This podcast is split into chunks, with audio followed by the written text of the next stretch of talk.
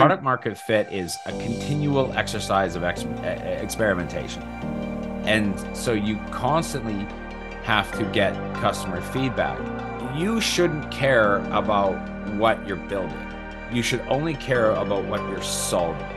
Mm. And even the word solution is almost a bit of a misnomer um, until it's actually solved something. You can't call something a solution. We're building a solution. Well, if you're still building it, how can you call it a solution? it's not past That's, tense. Yeah, exactly. Like you don't know if it solved anything for anybody, but you're calling it a solution. That's a little egotistical. Mm. Hello, welcome to Tiny Dragon, where we dive deep into tech startups mastering product market fit, even in the most unfamiliar markets. I'm your host, Elaine. Join us as we dive deep into the heart of tech startups, uncovering the secrets of how tech startups found their product market fit turning complex insights into actionable strategies for entrepreneurs and tech enthusiasts alike. Hello, everyone. Welcome to Tiny Dragon Podcast, uh, where we share inspiring stories of tech startups finding product market fit in foreign markets. So today we have a guest, uh, Todd Embley. Uh, thank you so much, Todd, for doing this. Yes, uh, hey, Todd thanks, has Elaine. a wealth of experience, you know, uh, helping tech startups in foreign markets. So um, I know Todd, um, you are still a host and executive producer at the Negotiation Podcast, um, an ex-founder Institute of Western Canada, ex-director. Um, spent 12 years in China from 2008 to 2016, right? And also previously was uh, SOSV's uh, China Accelerator Program Director. Yeah, maybe you can tell us a little bit more about your background, how you came went from like Canada to China, and you know come back yeah, and so on and so forth.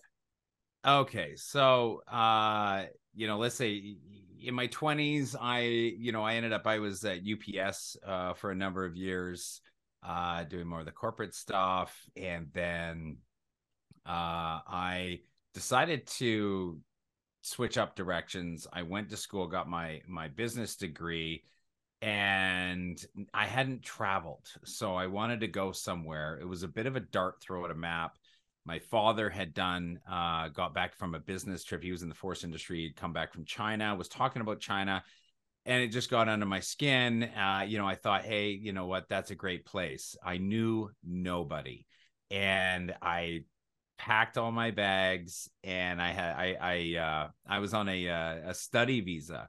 So i would, had enrolled in a, a foreign languages university and through some connections from my dad i ended up landing in a place called dalian oh. in the northeast of China. When uh, was this? You know, this was in 2007.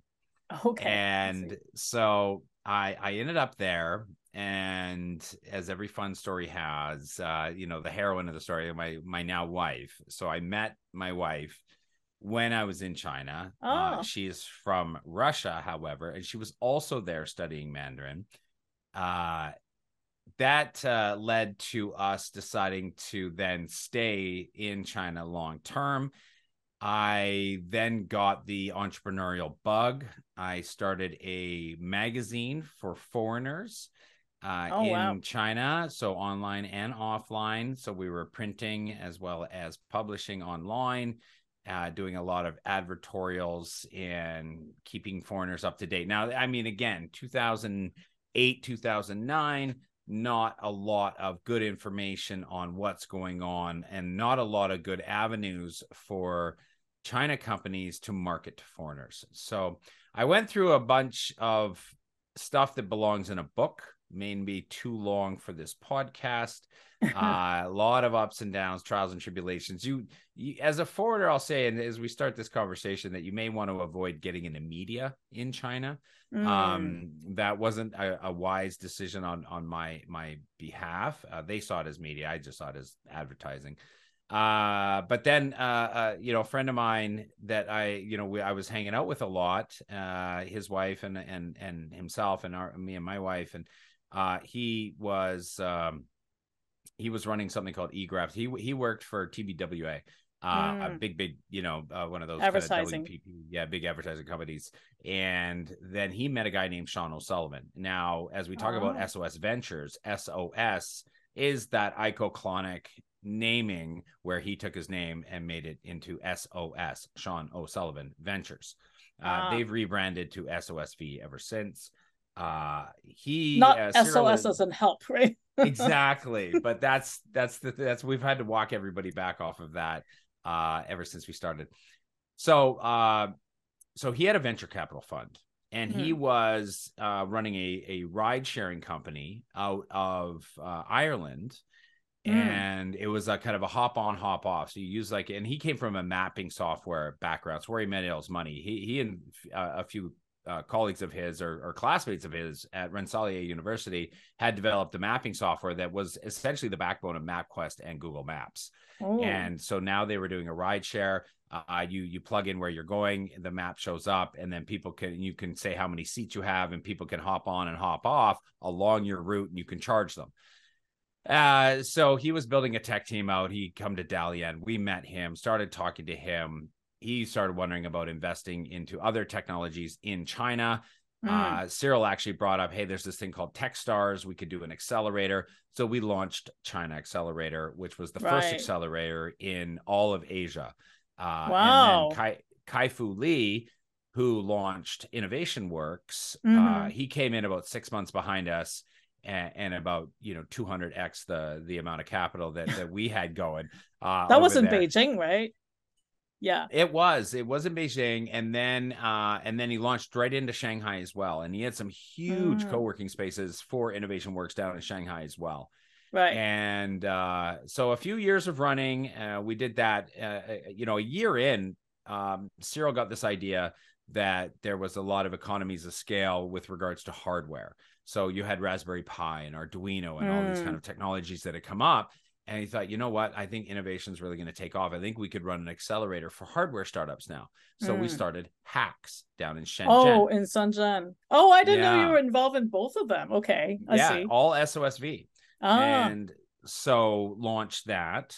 mm. and uh and then so he he left actually to go to Shenzhen. I took over the software side China Accelerator in Dalian, and then in 2013 our lease was up, and we decided to double down. And it was in it was pretty clear that we needed to get out of Dalian, move into a major city like Beijing and Shanghai. Mhm. And so I decided to move it to Shanghai. Um, and then I had to rebuild from scratch uh, down there. So met Bob Jung from People Squared, uh, which was a big Right. co-working space uh, throughout China. And we moved into one of his spaces. I took basically took over his event space for for four months, and then uh, carved out my own space in in a new Jing'an uh, building that he was building in the middle of Shanghai, Right. and did that from scratch, right from the blueprints. And then we moved into there later, and then scaled that up and did all that. And uh, yeah, so I mean that's that's basically. And then in 2016, um, I took off to Silicon Valley. I was running a co-working space. I was the director of Parisoma, which was the longest running co-working space in all of San Francisco, uh, just a Mm. block away from the the Twitter building downtown. And then headed back to Canada, as you mentioned. Uh, we spun up the Founder Institute. So I was director of Founder Institute Western Canada for a couple of years. And then I joined Agora, which is a publicly listed company on the NASDAQ, uh, mostly Chinese based, but dual headquartered in, San, in Santa Clara and, and Shanghai. And I was running the startup program for them uh, Hmm. worldwide.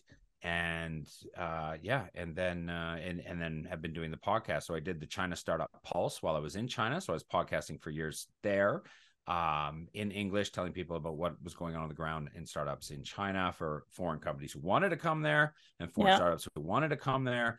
And uh, and then of course now doing the negotiation, which is not about negotiating. It is really about uh, negotiating the cultural divide between the East and the West to try to help Mm. companies and brands enter China and do better business in a place that you know it's an enigma wrapped in an onion, wrapped in a riddle. You know, it's it's very difficult to figure out China. So uh, that's what we do is we just uh, explore a lot a lot about e-commerce really throughout uh, China and Southeast Asia, Japan, Korea.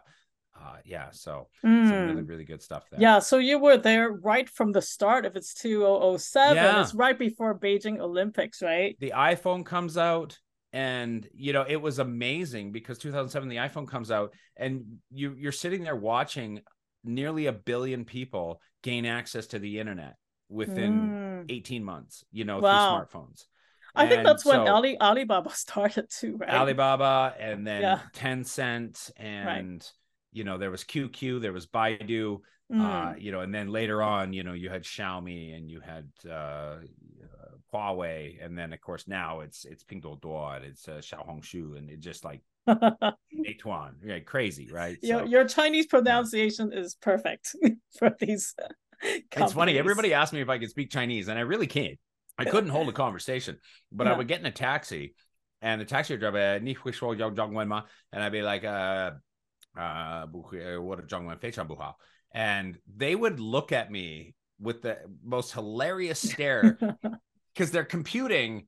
So you're telling me that you don't speak Chinese, but I'm listening to perfect Chinese. yes. What is happening here? So yeah, but I just got really good at saying, you know, the uh, few sentences. You know, what a Zhongwen. Okay. Uh, yeah. Okay, great. So, uh, you know, now it's you know, post COVID. You know, hopefully, uh, what what are some of the recent market changes you've seen? You know, now now that you are back here, um, but you're still doing the pack podcast. You know, educating people about Yeah. you know the Ch- China.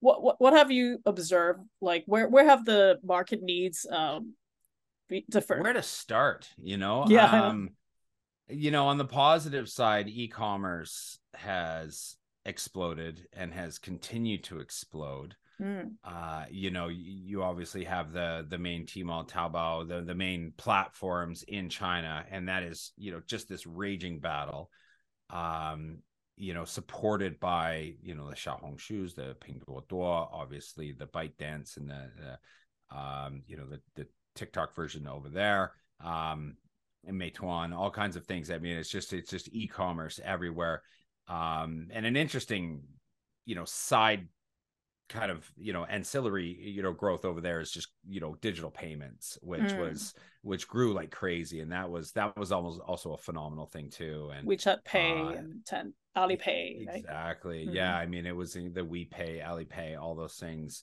um you know we can talk about that later but the, the rise of internet banking uh really was started and and grew up in in china Mm. um and so that was also really really fun to watch you know and ant financial and, and, you know all those kind of things um but i think e-commerce now you have you know shopee and lazada in southeast asia um and you know for those who want to get ahead just keep an eye on tiktok shop um Mm. you know that is they're coming they're coming hard and they're going to become an e-commerce platform and it's going to be kind of fascinating to watch uh how they do um, so those changes, I mean, in you know, COVID, post COVID, there's been this uh, work from home. Obviously, you know, like the the co-working space industry really kind of took it right on the chin. Yeah. And so like People Squared and WeWork and all of them, they they had to close a lot of doors, close a lot of doors Mm. um but it's it's created um different lifestyle you you saw you know things uh different different market segments like um home kitchenware Hmm. you know like blenders and and pots and pans all of a sudden this entire generation mostly millennials who didn't know how to cook are now forced to because they have to stay at home Learned And the, so the past two years, yeah. yeah so it's bred an entire opportunity there obviously meituan huge you know meituan's the the the skip the dishes of of china Mm. um you know plus plus plus uh, they're never just one thing um but uh you know that's that's been pretty pretty amazing um you know obviously we're seeing economic growth slowing uh, in, Mhm. in in in china um but i wouldn't be deterred by that because that's just that's literally a matter of of just you couldn't possibly grow that fast for forever you just Mm. can't uh you Mm. it's just a saturation point has to happen right. and so we're we're starting to get there um i think it's also a really really interesting time for foreign brands um you know going going either way because through covid there was a lot of foreigners who decided to go back home Mm. so i think the expat population in china really started to kind of shrink Mhm. um and it might be at its lowest point since 2005 or 2000 you know it's super uh compressed now It swelled i mean 2015 uh Yeah. you know there must have been 500,000 foreigners just in Shanghai uh Mm. and now it's down to about 70 so Mm. it's really you know changed therein lies the opportunity though right and and those are just some of the basics of entrepreneurship everywhere there's a problem for those that are willing that's the opportunity right so um so a other lot of room to run Mhm. certain sectors you think that are growing you know in the china market oh well certain I mean, sectors of businesses know? yeah if, if, like from from a high level macro level i i think obviously ai yeah i know beat to death but but ai china's king and i mean anywhere that you have copious amounts of data i think ai is going to be strong and nowhere is Mm. there more data and and more data collection that's been happening for a longer period of time than in china Yep. so um that's incredible um electric vehicles um Okay. i think is well elon musk is there still right Yeah, yeah. I mean, and and you look at um, Warren Buffett and and you know his BYD. massive 300 into BYD exactly, Hmm. um, doing incredible things. And you know, we just talked with um, oh, I, I'm I'm her name is escaping me. Uh, might be Chin Chen. She's the managing editor at uh, at um, TechNode uh, oh my TechNode. Thank you. yeah yeah Um, and she, we just interviewed her, and we were talking about this uh, a lot, where you can for you know thirty thousand USD, you can get this unbelievably um, looking electric vehicle that looks like a sports car, gull wing doors, and Mm. the whole thing for thirty thousand US. Mm. Um, so uh, yeah, it's it's pretty amazing stuff going on there. That technology. Um, whatever. I just I I think you know e-commerce is um is is just the raging thing to get into uh, i i think over there um Mm. where the where the market is. Um we're seeing i mean fitness is huge. Health and wellness is Mhm. huge. Uh, Mhm. those things are just growing. The inside body outside body um they're really starting to take their health seriously. They're really starting to take fitness seriously. Yeah. Um you know we we we had uh multiple um olympics in the last 15 years there that have kind of sparked a lot of interest and it's it's really being driven by a lot of the government is really getting involved in and incentivizing companies to really try to grow um, a lot of these industries especially electric vehicles Mm. um, and green energy um, is really being heavily subsidized and grants are, are available everywhere so um, yeah I'll- I'll- Interesting. i'll, kind of stop there yeah Okay. So in terms of AI, now that's an interesting question. So AI replaces certain jobs, and Mhm, China has 1.3 billion people. mhm. Like, what do you think about that? Like, if it replaces jobs, like, what are the people going to do? Um, well, so for such a long time, China was the manufacturing hub of the world. Mhm. Um, they're still there, but they're shifting because they've evolved to be one, of you know, if not the you know kind of top market in the world, and so their consumerism has grown incredibly, and Mm. they're now enjoying life, and and there's a lot of wealth, um, and it it goes quite deep, Mm. and so you know the the the the the labor force so to speak um has lessened for a lot of the manufacturer a lot of the blue collar as well um but ai here's the way to look at it ai as much as it replaces jobs it creates jobs Mm. so if you were doing a job that a robot can do, then it was inevitable that you would eventually be replaced. Mm. And whether we're seeing this in AI assistants or all the automated chat bots on your website, you know, it's just a, you know, you got the plugins and the pop-ups and you can dialogue with with what seems like customer service for for hours before you're actually talking to a real person. It just knows how to handle it. It's so smart.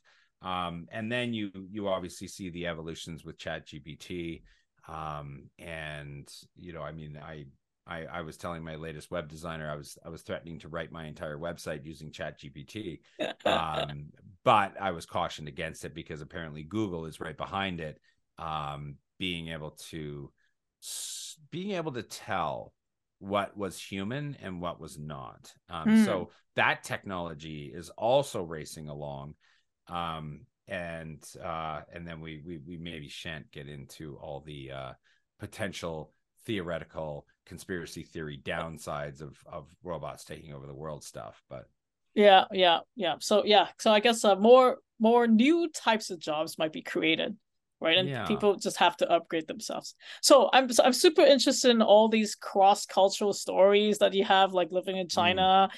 bringing western tech startups over there and maybe also reverse now you know uh, Chinese textiles coming over to North America, yeah, yeah or, or, Europe. Well, yeah. you have to timestamp those um those stories as well because you know as uh you know Ferris Bueller said to you know life moves fast and nowhere does it move faster than in China. Uh, he mm. I added the second part obviously he didn't say that. Uh but it's you know it's it you know the things like let me t- use China Accelerator, China Accelerator and HAX actually mm. as examples. So we started uh in 2010. September 2010 was batch 1. Um we were bringing foreign companies mm-hmm. to China. Good. And we did that for a bit, but China wasn't ready. Mm. Um, China mentors weren't a thing. Um, and that was that was an interesting way because anybody who's been part of a really good program knows that the quality of the mentors and those that are involved are really the kind of the key to how successful the program can be uh, mm. for you and we were really struggling to get really good mentors that were local they mm. didn't understand and and i remember this particular conversation with one where one year i asked him he to be a mentor and whatnot and he, and he said i don't understand that i would never do that shocking to me at the time i was new and he and he and he said why would I give away my advice for free? If I mm-hmm. like a company, I'm going to invest, I'm going to take a board seat, and I'm going to just make them successful through my relationships. Right. Um, I figured out how that all worked later. You know, he was a good friend with somebody high up at China Mobile, and you know, uh, you, you just you could just make success happen. Um, mm. It's no longer. It's much more now uh, a fair uh, and free market um, than it ever has been before. Uh, and then I, you know, I saw him a year and a half later. I think it was at GMIC in Beijing uh, and Global Mobile Internet Conference. And I asked him again, and he said that uh, he would because the government has taken all the investors in China and mandated that they give 20% pro bono uh, as advice and mentorship. and they then and he's like, because the government's making me, I'll do it. Top, and I was like, down. oh wow, yeah, top yeah. down, hundred percent.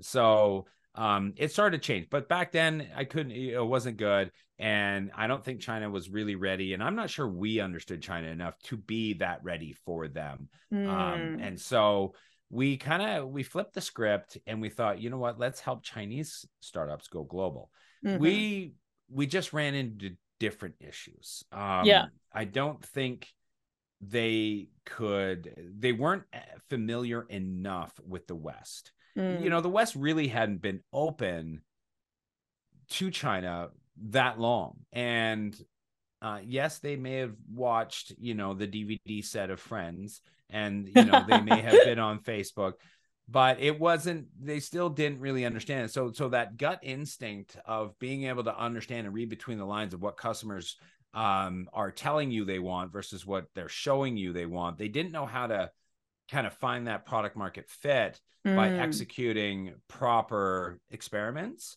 mm-hmm. and and so it, they they really struggled. And and once again we just saw ships crashing on the cliffs of trying to enter and go west. Yeah. So um so then we we continued on and we did a bit of a hybrid. And now if we start to look at 2013 2014 again only a few years but everything had changed like hmm. threefold. And so and why now, did that happen you think i i think all things grew um hmm. especially on the investor side hmm. um as you started to track and watch the money going when you started to see uh, Chinese wealth standing up Silicon Valley funds in USD.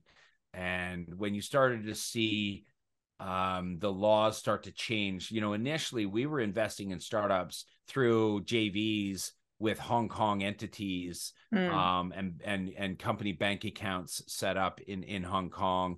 Um, you know maximum frustration reached with with us founders in particular because the irs uh, and their rules that if uh, a, a, U.S. person owned more than 50% of a company and we're trying to open a bank account in Hong Kong, suddenly the IRS could come in and audit, and the no bank in Hong Kong or, or anywhere outside of America wanted the IRS having any reason to be able to dip their toes into their business. Mm. Um, it was it, there was so many things that were going right. on, but it all started to grow up. Everybody started to mature. Hmm. Continuation of overseas returned, coming back, both fresh graduates and seasoned professionals and seasoned investors, yeah, and then mentors, and then you did see some success in the Googles and Facebooks maybe not as much Facebook, but Google and Microsoft starting to do the right things and learning how to play ball with China so that mm. they could exist and grow certain things.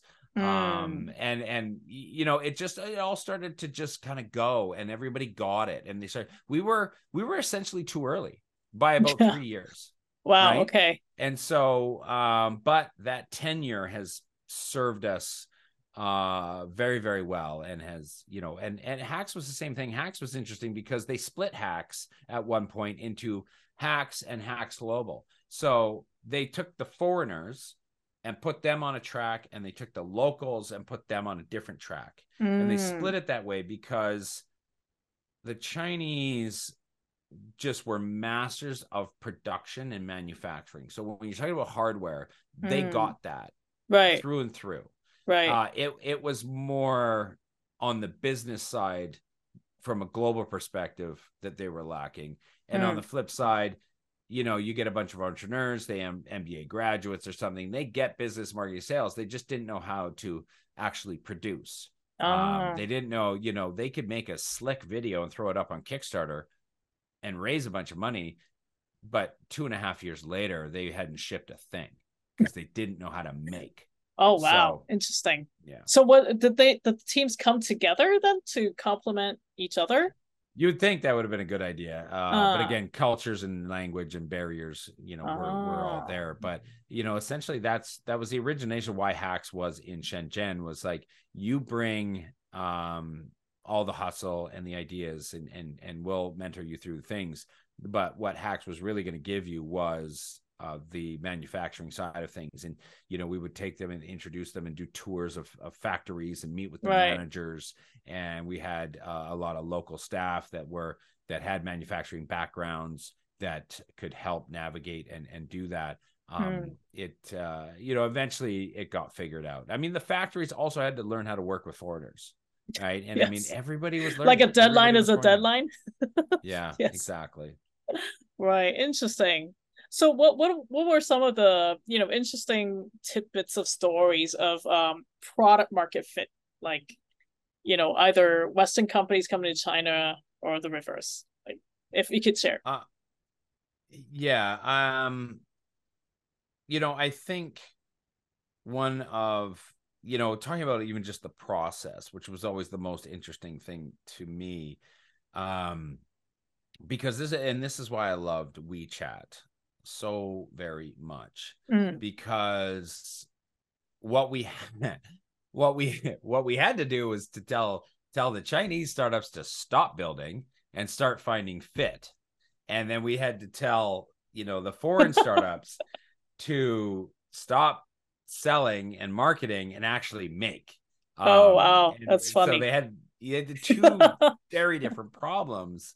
Right. Um but you know one doesn't go well without the other right? Mm. and so there was just you know and, and it was frustrating because we would see them just cranking away on on on coding for for weeks and months without in the dark yeah. basically not ever showing anybody not testing right? And and, and this kind of goes back if you've ever done the marshmallow challenge uh, one of the great insights for innovation that can be done, gained from that exercise is that as you're building your tower of spaghetti uh, noodles, that you have to test because mm. the marshmallow sitting on the table looks like a cotton ball, and then when you put it on these little flimsy sticks of, of, spaghetti, you don't realize it's a dense candy and is much heavier than you think and will crumble your entire structure. If you do that with only two minutes left in the exercise, your whole thing breaks and you end up at zero. Mm. Uh, whereas if five minutes in, you build the first leg of the structure and you test, mm. well, now you know if whether you're ready to go forward or not. And so, right. you know, that was kind of the key. And and we just couldn't we couldn't get them and, and it was it was this fear of failure and that's what inhibited them being able to find product market fit because hmm. product market fit is a continual exercise of ex- experimentation and so you constantly have to get customer feedback and the we had a different issue with western founders because of their ego hmm. and mm. they wanted to be right with their idea Mm. They um they just figured they had to go find their market for their product. They didn't have to mix and bring the two together. They didn't mm. have to try to find a product that found you know um for a market. They Fit had the their idea. Mm. Yeah. Mm. So it it was difficult to come in and try to teach people that essentially you shouldn't care about what you're building you should only care about what you're solving. Mm. And even the word solution is almost a bit of a misnomer um, until it's actually solved something. You can't call something a solution. We're building a solution. Well, if you're still building it, how can you call it a solution? it's not past That's, tense. Yeah, exactly. Like you don't know if it's solved anything for anybody, but you're calling it a solution. That's a little mm. egotistical.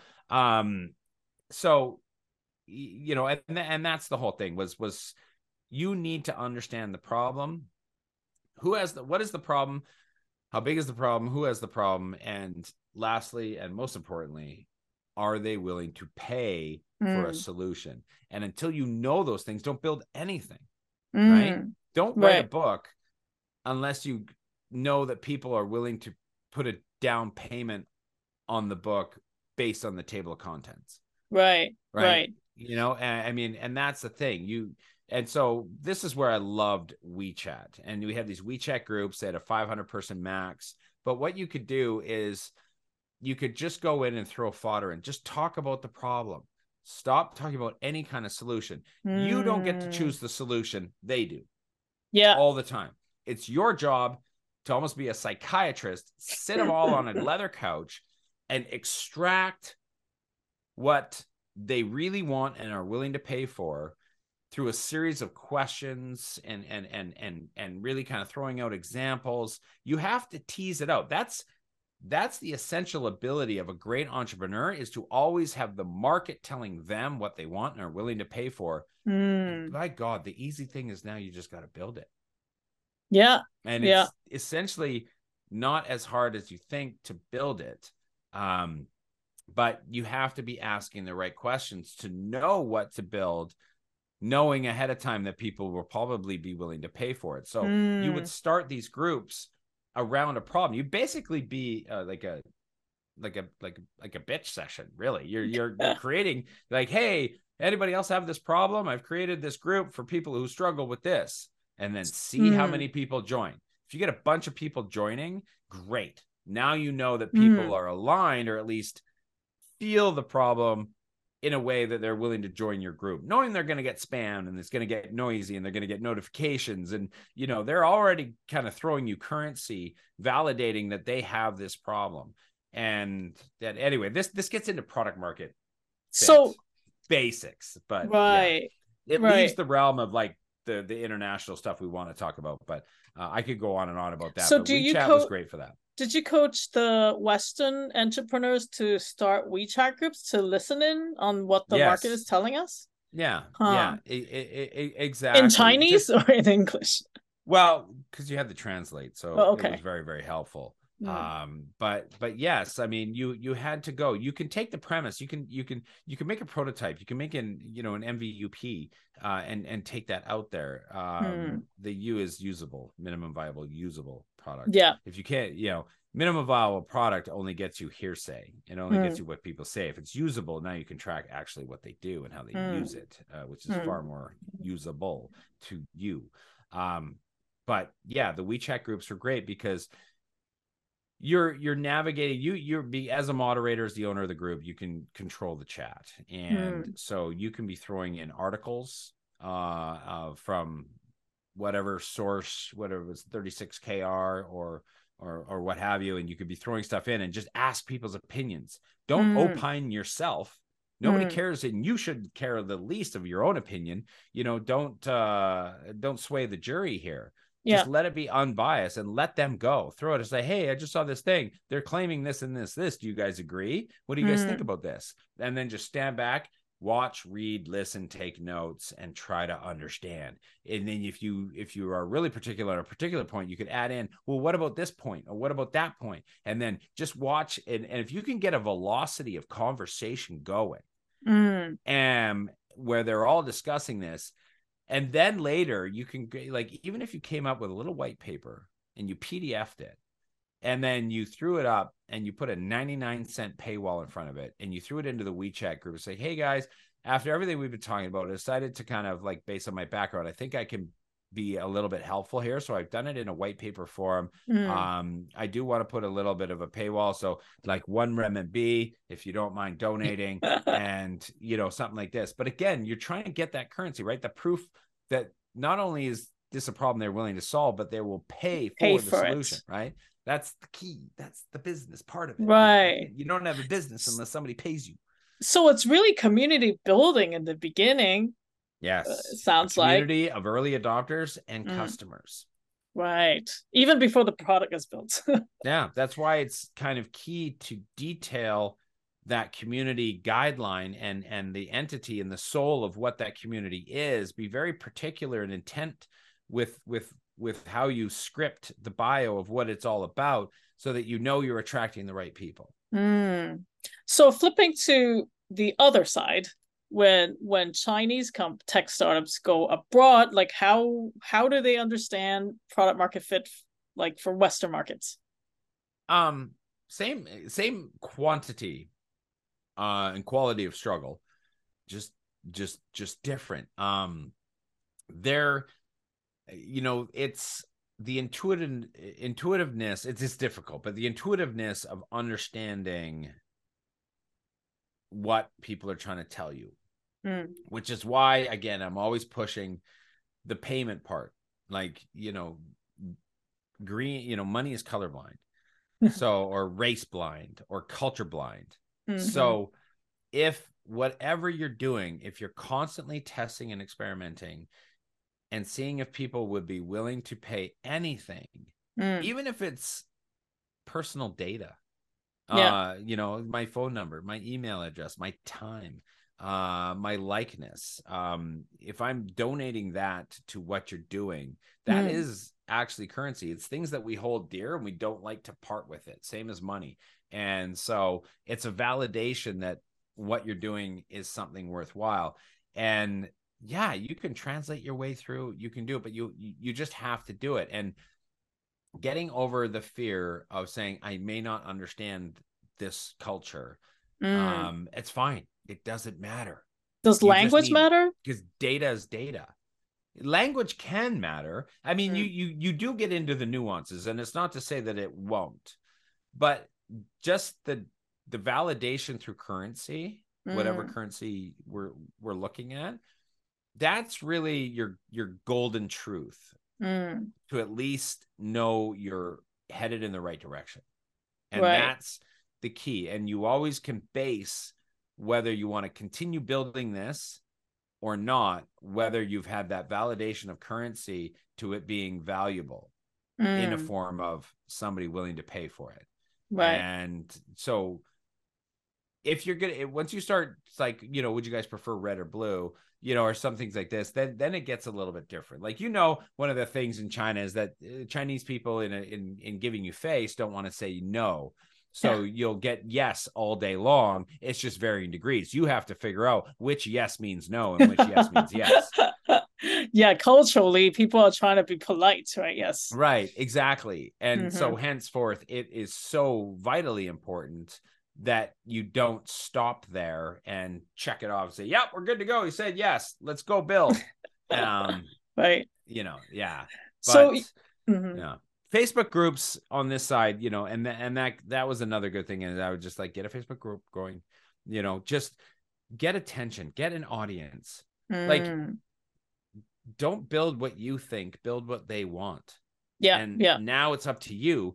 Figure out how to get them to tell you what it is they want, how they want it, and how much they're willing to pay for it. Mm-hmm. And now you can make a business decision based on the cost versus you know the the return of whether there's a business here or not. But yeah. generally speaking, you know, if the lifetime value of the customer is even one cent more of the cost of the customer acquisition, you're in a business that is mm. at least mm. making money, even if it's one cent. Right, right. So you mentioned previously, like you know, coaching the Chinese textiles versus the Western. They they have different issues. What where where do you think different that came behaviors, from? Different, yeah. I mean, you know, it's it's it's funny because, um, I mean, the, the the Chinese are just they're different, and then you know the West they're different, and you're dealing with with different fears you're dealing with different egos and you're de- you're dealing with different levers. I mean even when i was at china accelerator back in dalian days and trying to invest in this founder who's really doing something really really cool. Um and we thought wow like we can get involved and see where this goes. It's worth the investment. And then having to talk to that kid's parents to be able to, how old is like, the kid yeah, 20. 20. Okay. Yeah, families but involved. They're okay. still, you know, under the, you know, the umbrella. So, yeah. um, just very, very different. Um, and, and, and it was more that fear. They they didn't want to show anybody anything because they couldn't accept negative criticism. Because mm. if hmm if they went to market and it failed, they were done and they'd have to return to their home city and go work at that job at the bank that their dad got for them and, you know, can maybe start to unshame their parents um, going forward, you know, their unemployed son or daughter, you know, just like totally different things. Right. Um, and then in the US, um, it was to try to slow them down from the ideas and just try to achieve like ideas are worthless nobody cares what you think and what you want to build like unless you're really doing groundbreaking technology mm. um you're leveraging existing technology to try to break into something new or to solve something um but it was so hard to get them off of their idea and just understand that you're you're solving a problem. Nobody gives a crap about what it is that you think everybody needs. You're right. And as and then and then so i would just flood them with investors right away because investors are very good about going break their how egos. do you know? How have you proven this? What proof do you hmm. have? Mm-hmm. like you say this is great but an investor is really good because an investor doesn't care what a founder thinks about his own company.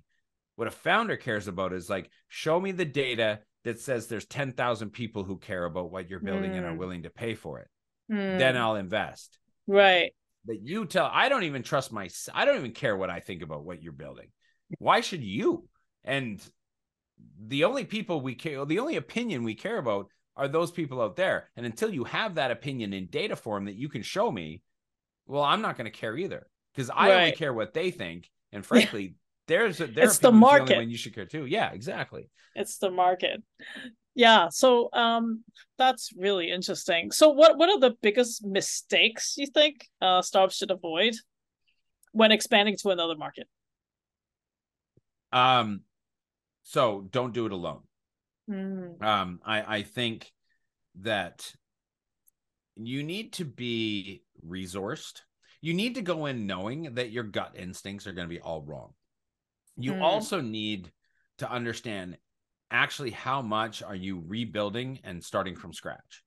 Mm. You cannot go in thinking that your product in its design form or packaging that your marketing in design form or packaging um, even your sales structure uh, you're going to have to rewrite your entire email drip campaign you know all of it needs to be completely redone Mm. and do you understand that and do you know that is like you had success in your home market and home being cultural home Mm. but you have a lot of gut instinct and intuition from growing up in that place, surrounded by that place, that did you a lot of favors that you probably didn't realize you're not going to have any of that benefit going to a new culture. Mm. So you have to get help.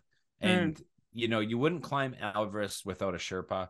You need to have boots on the ground and you need to start looking at locals and you need to put the ego away and start listening like really listening Mm. um as much as you've done listening to the market to be successful where you are you're gonna have to double down on that because you aren't gonna really truly understand Mm. when you go to another market what they're actually saying it's not just going to come instantly to you it's going to be a learned skill of reading between the lines and you just see too many i've seen just too many startups raise a ton of money uh, you know at Parisoma and, and we had a ton of french companies who were funded out of france and then that was the thing. And and don't get me wrong this is you got to go to the big markets. This is how you get the big money.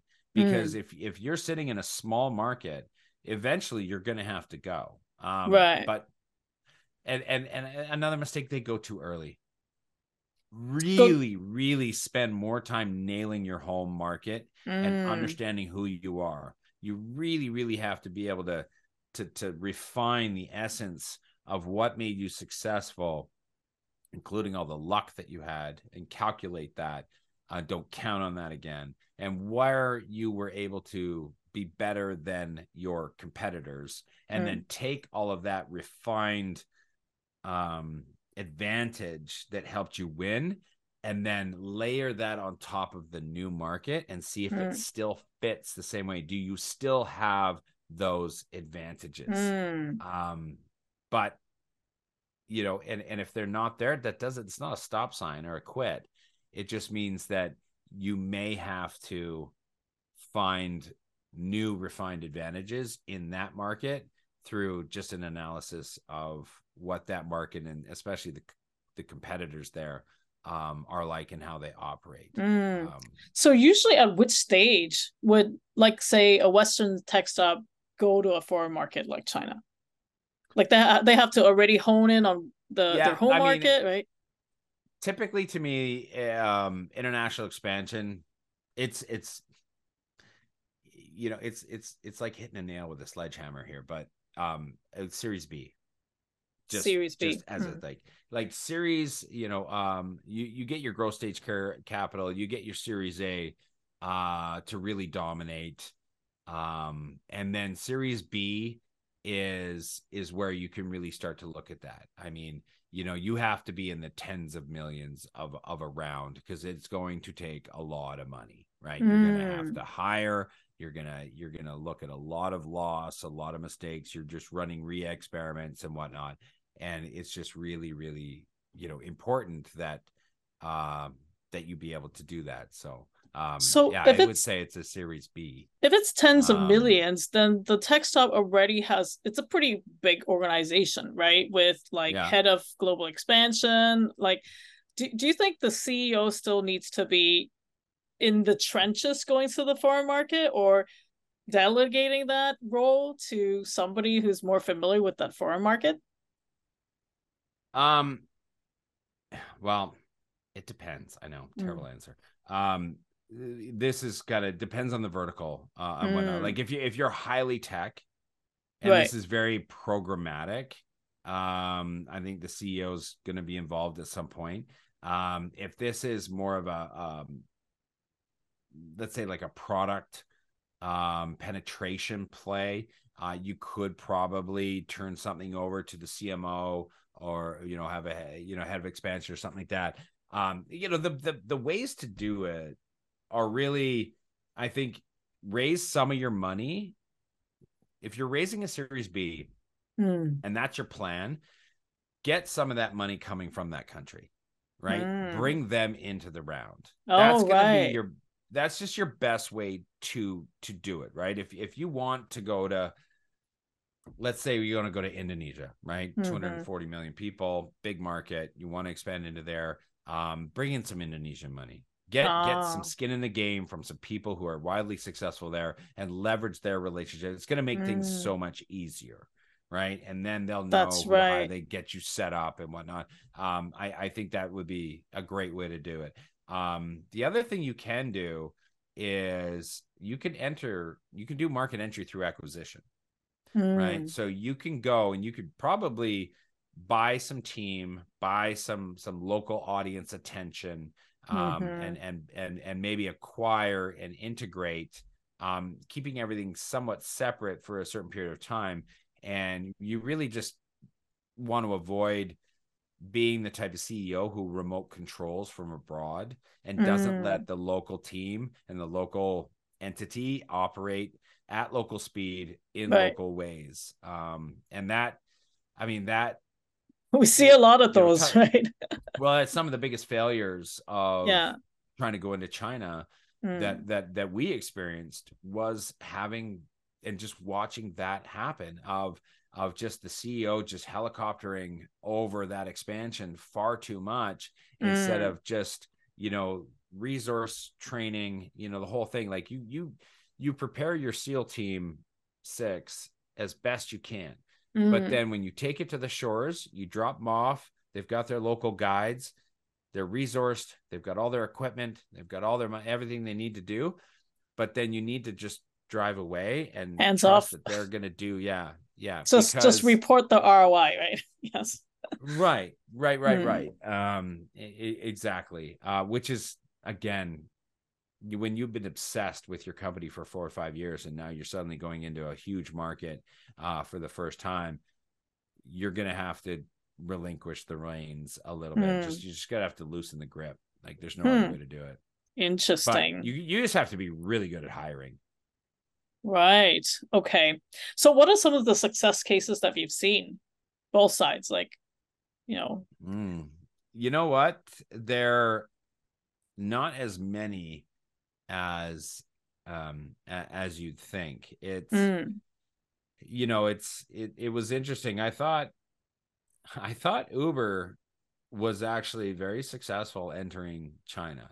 Mm. Um they got out what they put in. Mm. They didn't make anything, but they did walk away with a significant chunk Of Didi? um, uh, uh, yeah, of Didi, uh, and and and you know, as an ownership, as a stake in that deal, which was uh, worth probably far more than they were ever going to make being there themselves operating individually Mm. anyway Hmm. and um you you just i don't i think as if you're not local and you're entering a new market please don't ever have the big BHAG, right? The big hairy audacious goal to be the incumbent because you Mm. that will never happen. Um Mm. it's, especially if it's a, a a big vast industry like social media or something like this you know um you will not unseat the the top that if they're if they're local i mean we're you know i mean we're we're seeing that pushback even just with tiktok today where Mm. the us is just convinced that this is a chinese uh you know uh, entity uh, and they can't be convinced otherwise and um they're going to do what they need to do Mm. to I don't know, tie a piano to its heels so that it just can't be as good as it possibly could, um, despite how many people use it.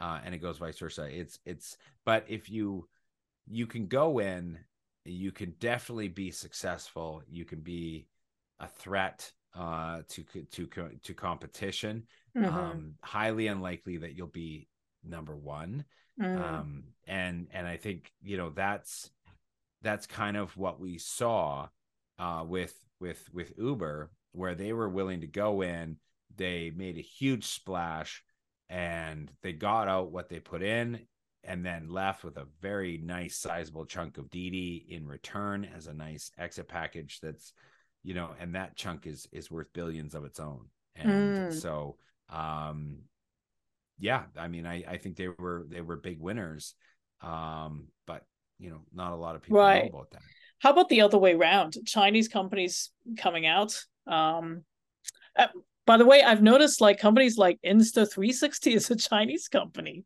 right? Uh, is it really no yeah, like DJI. Actually, it has the same camera lens somehow with the DJI Hmm. products also. So, uh, but you always kind you kind of like don't know that it's a Chinese company. It's not even positioned as a Chinese company, you know. Um, yeah. Yeah. and i mean they they try to i mean i mean i i think uh you know and i mean i was asked why hasn't xiaomi been just so much bigger everywhere than it has been. Um Mm. and maybe they got a little gun shy after what happened to huawei. Um mm, again another good example of great product all kinds of things but then you know the media and the politics get involved and yeah. they basically try to ruin a company's name. Why? Because they're not local. They're mm, not controlled right? They're Mm. going to see you know too much revenue is going to flow across the ocean and we just can't have that right? Mm. and it's just this mistrust and and and whatnot. And so you know very very difficult.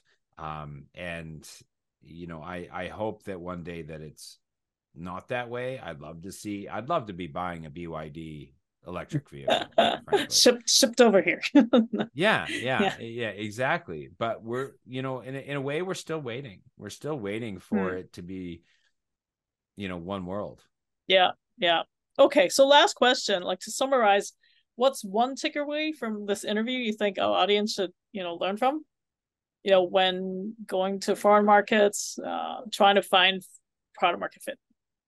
yeah there's a few try to narrow down Hmm. i mean again i'll go back to, to don't do it on your own um Don't do it on your own. Okay. you know like how do you find you know- somebody you can trust? I mean, um get them invested in the upside okay. right so that's where like if if you want to go and you want to expand um definitely you know hire with equity stake or um bring an investor Mhm. uh into what you're doing so that they're um you know again you can rely on the money uh, to do the talking for you in that um they're going to be helpful and they're going to be interested they're not just going to throw their money away they're going to want you to be successful Yeah, um so their money's worth you're in the same boat, right? right Same yeah boat, Yes. um okay, that's good advice. and try to get you know good partners um try to hire really really well um and you know if you can get some agency help it's so so so valuable. It's Mm, so valuable. Um Mhm. you know get some mentors reach out um you know be well resourced have an understanding of that it's it's going to take longer than you think. Mhm, um it will be worth it in the end. Mhm. um uh, i would only go in with you know if you have multiple product suites of different things go in with your hero products you know keep your keep it small uh go with just like your main ones and try to try to use those to get in and and do just those things well uh keep it tight don't think that you can just copy paste things that were successful from marketing and sales and other things and playbooks that you have into new Mm. markets you're going to have to rebuild those so go in knowing that Yeah. um yeah i mean i'm sorry it's not one but so know, just pi- really, really pilot important. tests and not try to swallow the ocean in one go, right? Yeah. yeah yeah yeah yeah absolutely Okay. absolutely Awesome. So last thing is how can our audience contact you? I, I love LinkedIn. I'm pretty active on it. It's got it's got messaging. Uh, I'm there. Generally keep it up to date. Um, that's a great place to go. And uh, yeah, I mean, selfishly would promote uh, you know the podcast because we talk about all these things like AI and electric vehicles. We've had a bunch of, you know, we had Crystal Tai from Jing Daily. Um, you know, uh, we had uh, Yao Ling Jiang from Following the Yuan. Uh, we've had, of course, Chin Chen from from uh, um, TechNode. Mm. Uh, you know, we we cover a lot of it. We even talked about the Barbie movie and its success over in China and how well it did. And, um, Right. Yeah, we we get into a lot of a lot of very interesting things, and we branch out across Southeast Asia. And that's the other thing is don't sleep on Southeast Asia as well. Mm, okay. All right, so the audience can find Todd on LinkedIn at T- Todd Embley, right? Yes. Okay. All right. Thank you so You much, Todd, for your me, time. you'll find it. Yeah, yes. All right. Thank you so much, Todd, for your time. And it was fascinating your stories about your experience in uh, China and the West. All Thanks, right. Elaine. Thank you.